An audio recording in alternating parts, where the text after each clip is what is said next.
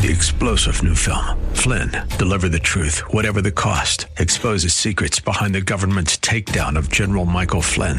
Flynn knew what the intel world had been up to. He ordered the first audit of the use of contractors. This set off alarm bells. He told the truth. He was the most dangerous person for Donald Trump to hire. They had to get rid of Flynn. Flynn, deliver the truth, whatever the cost. Available now. Watch it today. Go to salemnow.com. Salemnow.com. Now, Zechariah was a godly man, but not a perfect man. He lost hope. So, one of the things that I want to underscore as we're working through the scriptures talking about Zechariah today is the importance of not losing hope. The importance of not losing hope. Oh my.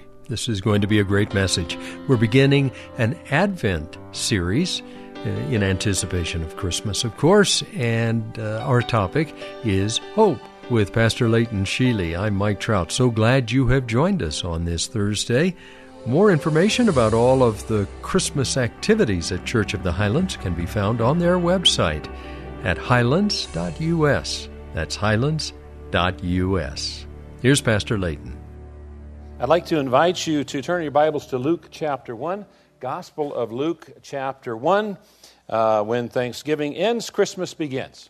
And uh, the Christmas season is the uh, season that we celebrate the birth or the advent of our Savior and Lord Christ Jesus when, uh, when we reflect upon the reality and the significance of God entering our world in and becoming flesh. Now, our study today is going to be in Luke's Gospel, chapter 1. But as a preface, I'd like to read to you from John's Gospel, chapter 1. In the beginning was the Word, and the Word was with God, and the Word was God. He was with God in the beginning. Through him all things were made, and without him was nothing made that has been made. In him was life, and that life was the light of men. The light shines in the darkness, but the darkness has not understood it. There came a man who was sent from God. His name was John. We know him as John the, the Baptist. He came as a witness to testify concerning that light, so that through him all men might believe. He himself was not the light, he came only as a witness to the light. The true light that gives light to every man was coming into the world. He was in the world, and though the world was made through him, the world did not recognize him. He came to that which was his own, but his own did not receive him. Yet, to all who received him, to those who believed in his name, he gave the right to become children of God. Children born not of natural descent, nor of human decision or a husband's will, but born of God. The Word became flesh and made his dwelling among us. And we have seen his glory, the glory of the one and only who came from the Father, full of grace and truth. John testifies concerning him. He cries out, saying, This was he of whom I said, He who comes after me has surpassed me, because he was before me. From the fullness of his grace, we have all received one blessing after another. For the law was given through Moses but grace and truth came through Jesus Christ. No one has ever seen God. But God, the one and only who is at the Father's side, has made him known. The prologue for John's Gospel, talking about Jesus Christ coming into the world. And, and in, woven into that story is a reference to John, John the Baptist. He's important in the narrative of Christmas. And uh, he was the son of Zechariah and Elizabeth. And so in, this week I thought uh, we'd look at some of the characters, uh, or the weeks to come, the, some of the characters of Christmas to learn what we uh, could from them. And uh, so our attention today is brought to Zechariah. Now, the Gospels are the biographies, if you will, of Jesus Christ. And when you sit down to read a biography, you usually expect to pick it up and it talks about the birth of the person uh, or maybe their youth. But Luke makes an exception to this because he begins his biography of Jesus before Jesus was conceived, and he talks about the birth of John the Baptist, the one who would prepare the way of the Lord. And we are introduced to John's father, Zechariah. Now, Zechariah was a godly man, an upright man, a righteous man, but not a perfect man. He lost hope. And so, one of the things that I want to underscore as we're working through the scriptures talking about Zechariah today is the importance of hope, the importance of not losing hope. Let's begin in Luke's Gospel, chapter 1 and verse 5. In the days of Herod, king of Judea, there was a priest named Zechariah of the division of Abijah. And he had a wife from the daughters of Aaron, and her name was Elizabeth. And they were both righteous before God, walking blamelessly in all the commandments and statutes of the Lord. But they had no child because Elizabeth was barren, and both were advanced in years.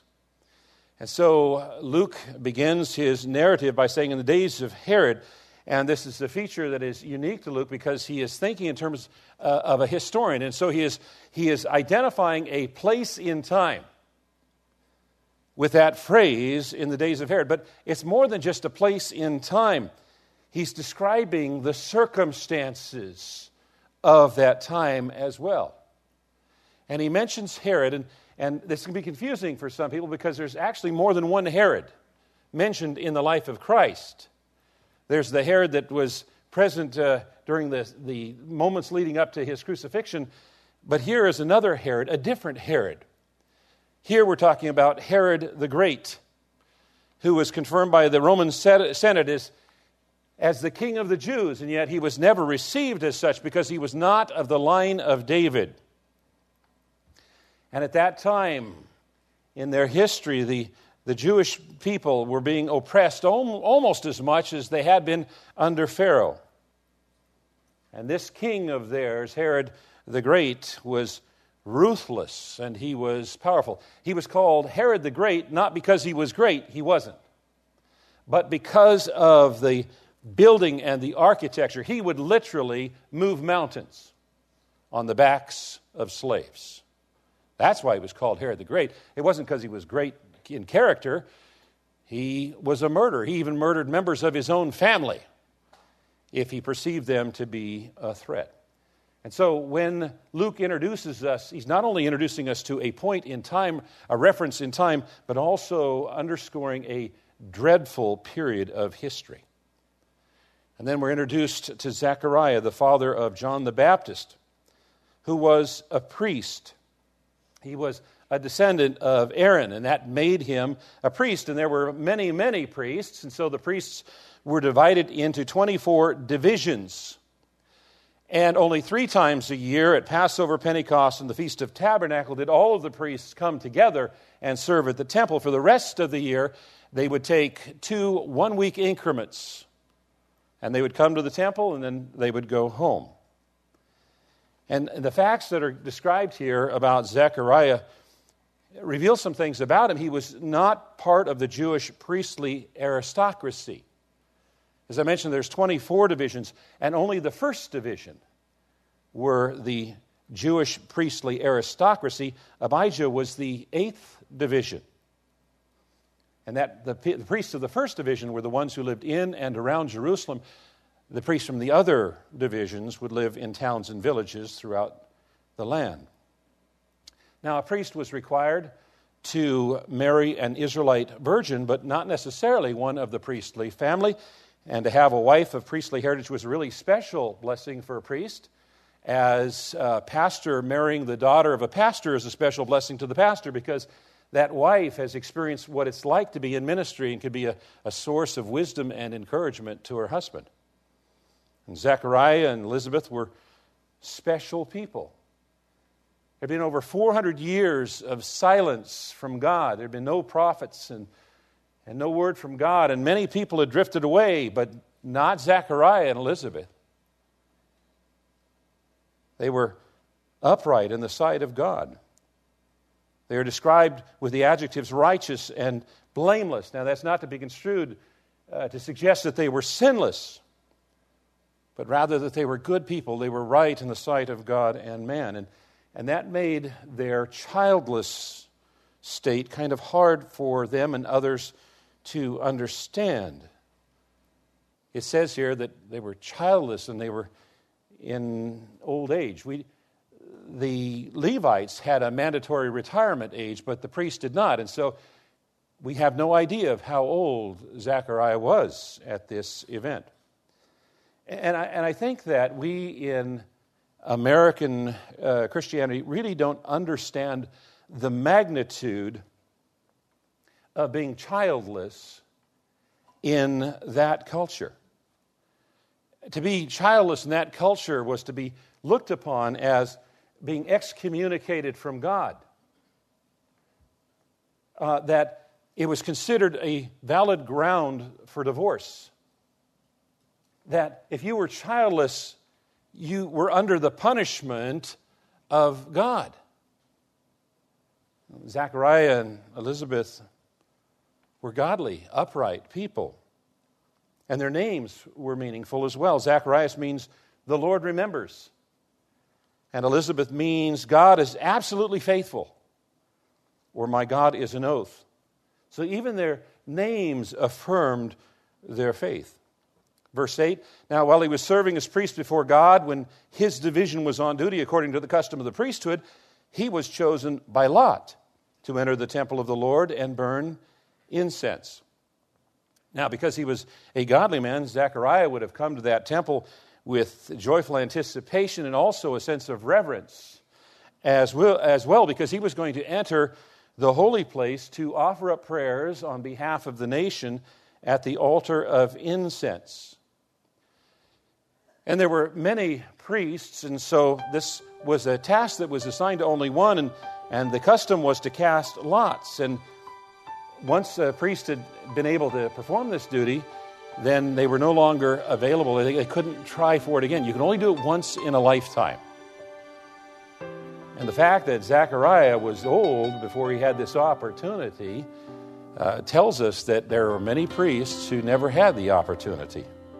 You're listening to Study Verse by Verse, and we've launched into the holiday season, into the Christmas season on the broadcast, and this should take us all the way up to Christmas Day. Not just this particular message, but others related to the Christmas story. I hope you can join us every day at this same time as Pastor Layton helps us study the Word verse by verse. I'm Mike Trout.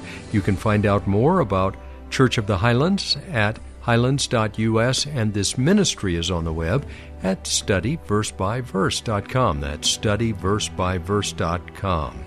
Again, details about all of the activities during the month of December are available on that website, highlands.us. Have a great rest of your day and join us tomorrow when we'll once again open the Word of God and study verse by verse.